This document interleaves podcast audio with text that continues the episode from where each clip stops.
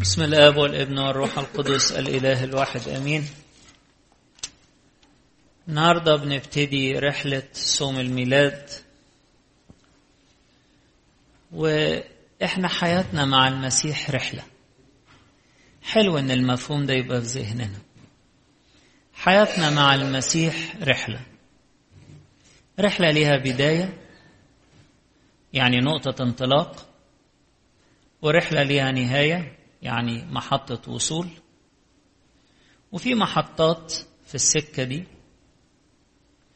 والرحلة دي أحيانا بتمر بصعوبات وأحيانا فيها مفاجآت وأحيانا فيها ضيقات وفيها أيضا انتصارات. لها مستلزمات لازم ناخدها معانا. وجواها في متع وجواها في بركات. رحلة جميلة. بس الشاطر اللي يكملها للآخر.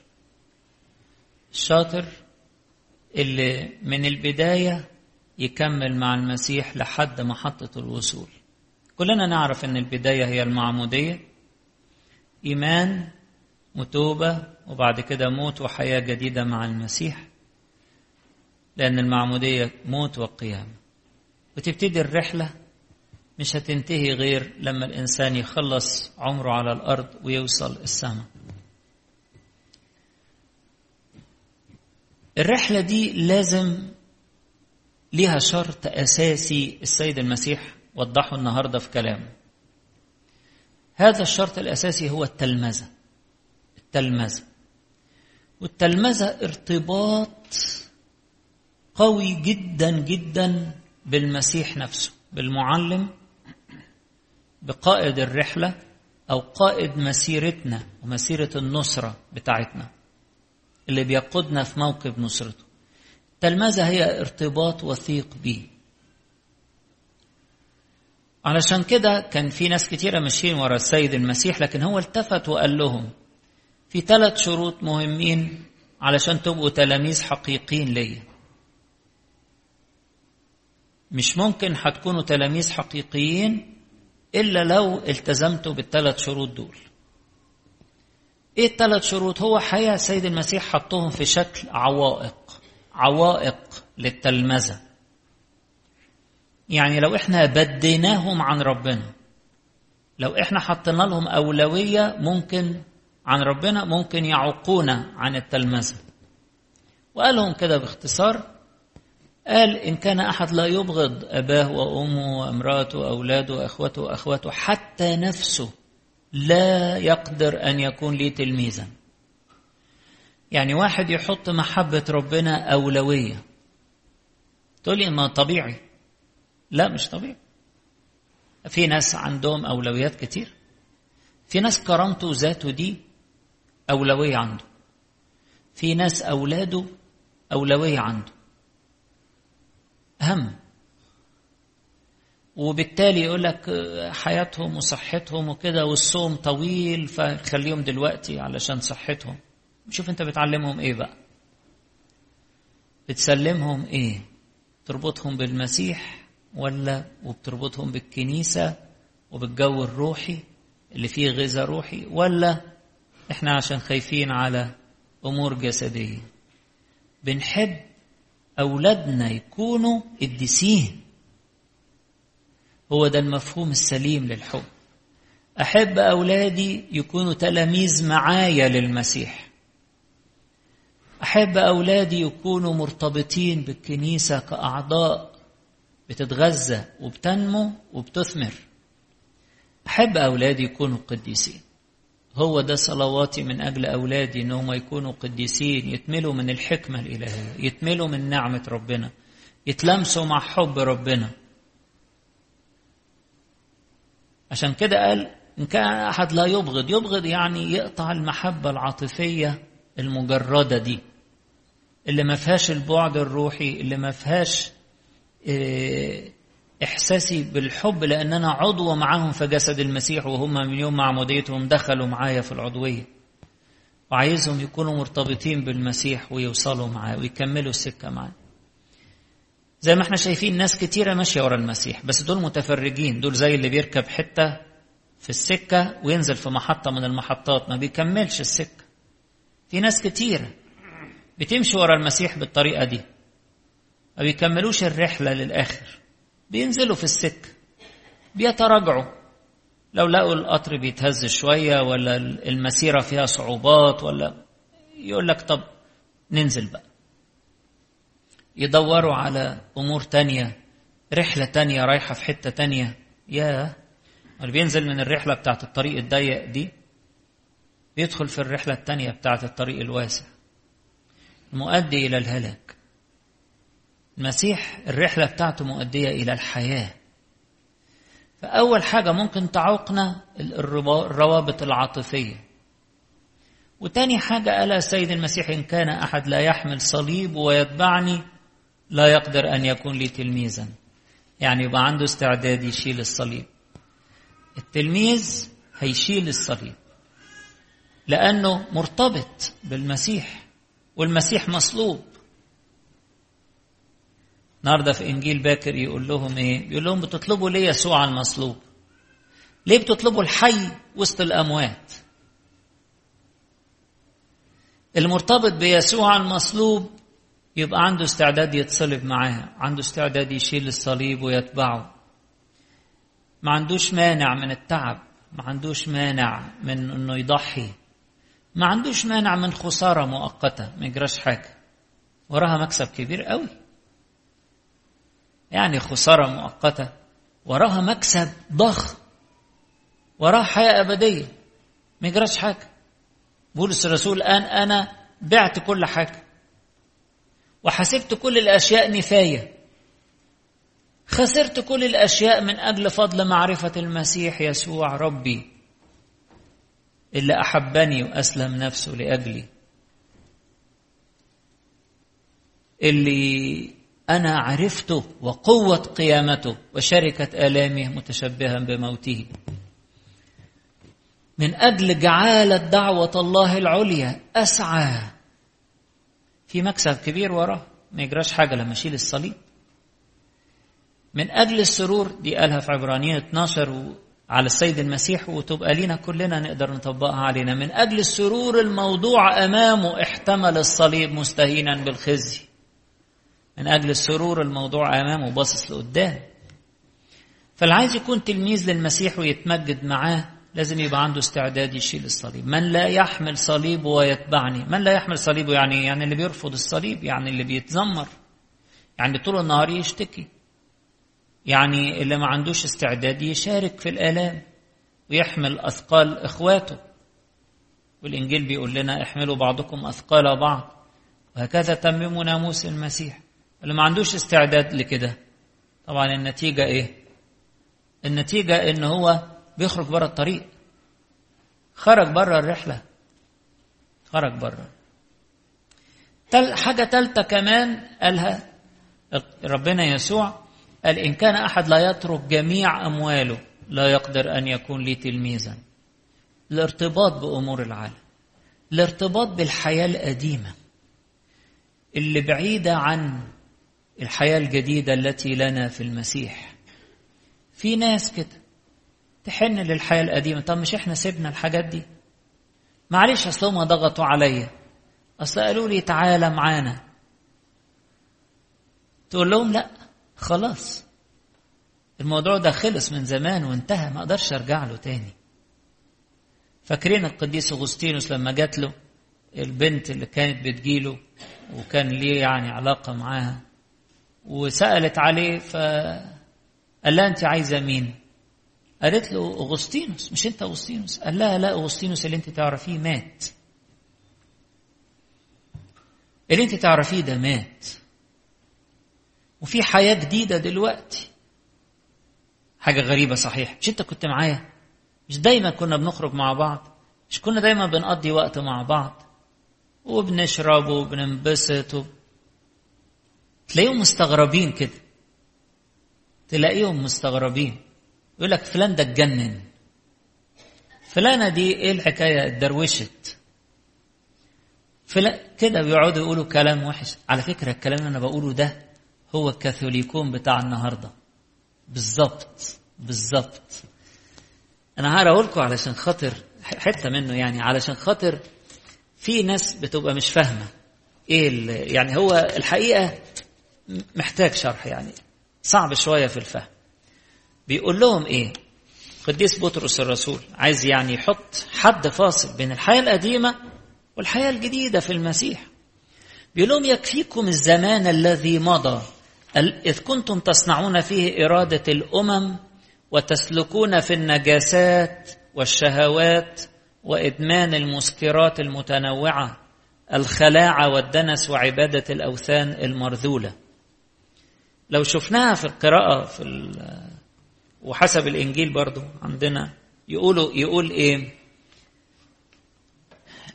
الخلاعة حاططها المنادمات وإدمان المسكرات المتنوعة هو حاططها بال... بال... بالعربي وبالإنجليزي rivalry and drinking parties.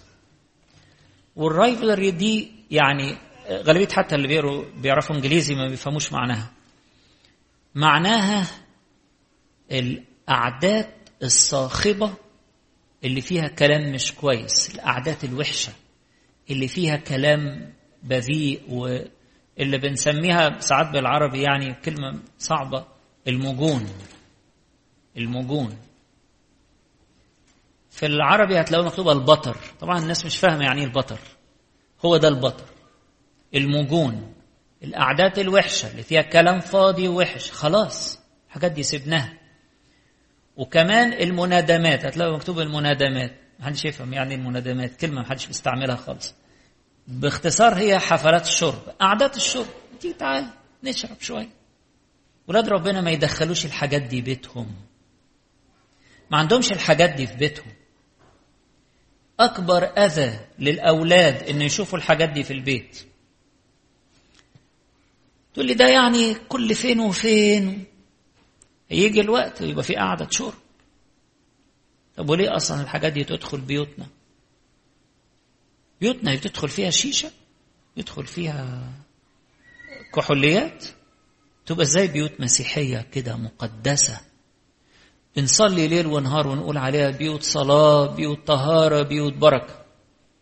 تدخل فيها حاجة يقول لك دي مستخبية بتطلع بس أحيانا كده. شوف هنا بيقول لهم إيه؟ بيقول لهم أنتوا كنتوا بتعملوا الحاجات دي زمان. كان ليكوا شركة في الحاجات الوحشة دي زمان. لما يجوا يقولوا لكم أنتوا بدأتوا رحلة مع المسيح وخلاص ما بصيتوش ورا. مفيش حدش محدش يبص على الحياة القديمة ورا ولا يحن لها ولا يرجع لها. فيستغربوا يقول لك يستغربون أنكم لستم تركضون معهم إلى فيض هذه الخلاعة. مجدفين. مش بتجروا معاهم ورا الحاجات دي. طب إزاي يا جماعة؟ ده في مناسبة حلوة النهاردة. يلا نقعد يلا نشرب يلا نعمل يلا نسوي. يلا يا عم دوق دي مش عارف بالتفاح ودي بإيه حاجات كده وحشة. الشيطان يقعد يزوقها للناس. وتلاقي الأصدقاء اللي المفروض بيحبوا بعض وقلبهم على بعض يغروا بعض على الحاجات الوحشة. إيه ده؟ إيه ده؟ إيه ده؟ مش الحاجات دي سيبناها؟ ده حتى اللي بره لما يجوا يدعوكم يلاقوكم أنتوا بتقولوا لهم إيه؟ بتقولوا بتقولوا لهم نو فيستغربوا. يقول لك يستغربون. طبعا يستغربون. مش بتجروا وراهم في السكة دي. طبعا يستغربون. لأن أنتوا من سكة وهم من سكة. أنتوا رايحين رحلة مع المسيح. وهم ماشيين في سكة أخرى مش ماشيين في رحلة المسيح. إحنا هنسيب الرحلة وننزل كده من من الموكب ونروح نختار سكة تانية. وبعدين بيكمل بيقول إيه؟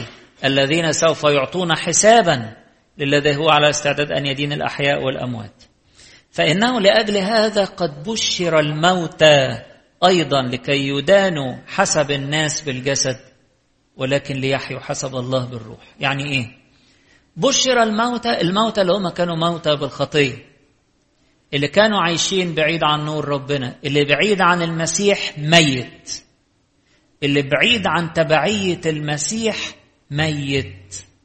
فاكرين فاكرين لما السيد المسيح قال لواحد اتبعني؟ وبعدين قال له طب ائذن لي أولا أن أدفن إيه؟ أبي. قال له دع الموتى. اللي مش ماشيين ورايا موت. دع الموتى إيه؟ يدفنون موتاهم. أما أنت فاذهب ونادي بملكوت الله. تعال أنت اتبعني فاللي ماشي بعيد عن المسيح ميت. فهنا بيقول لك قد بشر الموتى. الموتى اللي هو كل إنسان ميت بالخطية. كل إنسان لسه ما تلامسش مع محبة المسيح وما بقاش تلميذ حقيقي ليه ولا تبعه. بشر الموتى أيضا لكي يدانوا حسب الناس بالجسد. يعني الناس هتعمل إيه؟ حدنه يقول لك بص جرى له حاجة في عقل. يا عم ده يوم في السنة. يوم ننبسط سوا. ما تيجي معانا. مالك جرالك يدانوا حسب الناس بالجسد. حسب مفهوم الناس الجسدانيين. يقول لك بص بيعمل إيه؟ بص ده ده طول النار في الكنيسة. طول النار بدأ اتعلم يمسك الاجبيه ويقعد يدان بكلام وحش. ضده حسب المفاهيم الجسدية لكن ليحيا حسب الله بالروح. ده حي بالمسيح. هو ده اللي عايش في الحياة والباقيين لا زالوا في الموت. وضحت الكلمة؟ يبقى بشر الموتى اللي هم كانوا ميتين بالخطية ليحيوا. لكي يدانوا حسب الناس بالجسد لأن هم مش هيتجاوبوا مع دعوة الناس ليهم للمشاركة في الحاجات الوحشة اللي إحنا قلنا عليها الشرب الخمر والخلاعة والدنس والقعدات الصاخبة والموسيقى الصاخبة والحاجات الصخب بتاع العالم ده والشر فيه. خلاص إحنا سيبنا ده الكلام ده. سيبناه. زمان كان. خلاص دلوقتي مفيش دلوقتي أنا بدأت مع المسيح. دلوقتي أنا ماشي رحلة مع المسيح. سكة مختلفة. نظام مختلف. متعة مختلفة. متعة مختلفة. فشرط أساسي للرحلة هو التلمذة مش هنقدر نكمل التلمذة إلا لو تفادينا الثلاث عوائق دي. الارتباطات العاطفية لازم نتفطن منها. استعدادنا لحمل الصليب واستعدادنا للتعب. ومش هي بتبقاش الراحة هي هدفنا. لا الراحة لسه هتبقى في السماء. والحاجة الثالثة إن إحنا ما نتعلقش بحاجة في العالم وبالذات الخطايا المحبوبة والحاجات القديمة اللي الشيطان يقعد يشغلنا بيها. يقول لك يعني حاجة بسيطة يا أخي. أنا مش بقول لك ارجع بالكامل بس يعني جاملهم مش معقول يعني هتقول لهم لا هتكسفهم. شوفوا ما فيش حاجة زي كده. دي كلها معوقات للمسير. معوقات خطيرة جدا جدا. نقطة أخيرة أختم بيها. إن الرحلة بتاعت اللي مع المسيح تبدو من الخارج إن هي شاقة. تبدو من الخارج إن هي في حرمان من حاجات. هنصوم وهنصوم انقطاعي وفي وهنقف للصلاة وساعات رجلنا توجعنا وساعات نبقى تعبانين. نتعب ونبذل ونضحي ونقدم. ساعات من الخارج كده تبقى صعب شقة لكن من جواها مليانة فرح مليانة بركات مليانة راحة وسلام. حلوة حلوة من جوه. طعم المسيح حلو في إنجيل عشية امبارح طبعا قراءة النهاردة. في إنجيل عشية امبارح كنيسة مختارة الفصل الجميل اللي مش موجود زيه في أي حتة تانية من متى 11 اللي بيقول إيه؟ تعالوا إلي يا جميع المتعبين والثقيل الأحمال وأنا إيه؟ أريحكم. احملوا نيري عليكم. مش أنتوا هتمشوا ورايا؟ هنشارك مع بعض الصليب. هنشارك النير سوا. احملوا نيري عليكم وتعلموا مني. فإني وديع ومتواضع القلب فتجدوا راحة لنفوسكم. لأن نيري حلو وحملي خفيف. الصليب ده اللي باين إنه مشقة وتقيل وهيعورني وهيكسر لي ظهري ومش قادر أستحمل أكتر من كده. صدقوني بيقول عليه السيد المسيح لأن نيري هين. أو في اليوناني فيها المعنى دي. حلو وحملي خفيف. طب ليه يا رب؟ أنت بتقول كده مع إن الصليب معروف إنه صعب. لا لأن أنا هشيل معاكم. لأن أنا هشيل الحمل الأكبر. مش هو ده النير بتاعي؟ وأنا هشارككم فيه. حط كتفك كده وامشي معايا. أنا اللي شايل الجزء الأكبر. أول ما تحس بالتعب والألم بس اطلبني. هتلاقيني بخفف عنك. تعالوا أنا أنا اللي عايز أشيل عنكم الأحمال بتاعتكم. عايز أشيل عنكم المتاعب وال وال وال والتقل الكبير اللي تعبكم. تعالوا إلي وتعلموا مني. وتعالوا للراحة. يكرر كلمة الراحة أكتر من مرة في, في الآيات دي. أنا هديكوا راحة. تجدوا راحة لنفوسكم. أنا أريحكم. سيد المسيح صحيح هو بيحذرنا إن اللي هيمشي معاه لازم يكون تلميذ حقيقي ويتفادى المعوقات علشان يقدر يكمل السكة للآخر. ما يبقاش عمل زي اللي بدأ يبني البرج وما عرفش يكمل ساب الشغل ومشي أو مش عارف يحارب. لازم يكمل للآخر لكن لازم كمان يطلب المعونة الإلهية. والمعونة الإلهية تحت أمرنا. المعونة الإلهية أمامنا. كل إنسان يطلب المعونة من ربنا. ربنا هيسنده. ربنا يدينا كده إن إحنا نكمل رحلة الصوم وإحنا فرحانين نكمل رحلة الصوم ونكمل رحلة حياتنا كلها مع المسيح. وإحنا مفطومين عن العالم وإحنا مستعدين نشيل الصليب كل يوم ونتبعه. وإحنا مش متعلقين بحاجة في الدنيا. مستمتعين بالشركة الحية الحلوة الجميلة المريحة مع المسيح إلهنا. متنا عن كل الحاجات القديمة. متنا عن الشركة مع الخطية بكل صورها في العالم لكي نحيا لله. ومعلمنا بولس الرسول يقول لنا كده أنتم الذين قد متم عن الخطية. نحن الذين قد متنا عن الخطية كيف نعيش بعد فيها؟ نحن الذين قد متنا عن الخطية كيف نعيش بعد فيها؟ ويقول تاني احسبوا أنفسكم أمواتا عن الخطية لكن أحياء لله بالمسيح يسوع ربنا. الذي له كل المجد والكرامة إلى الأبد. أمين.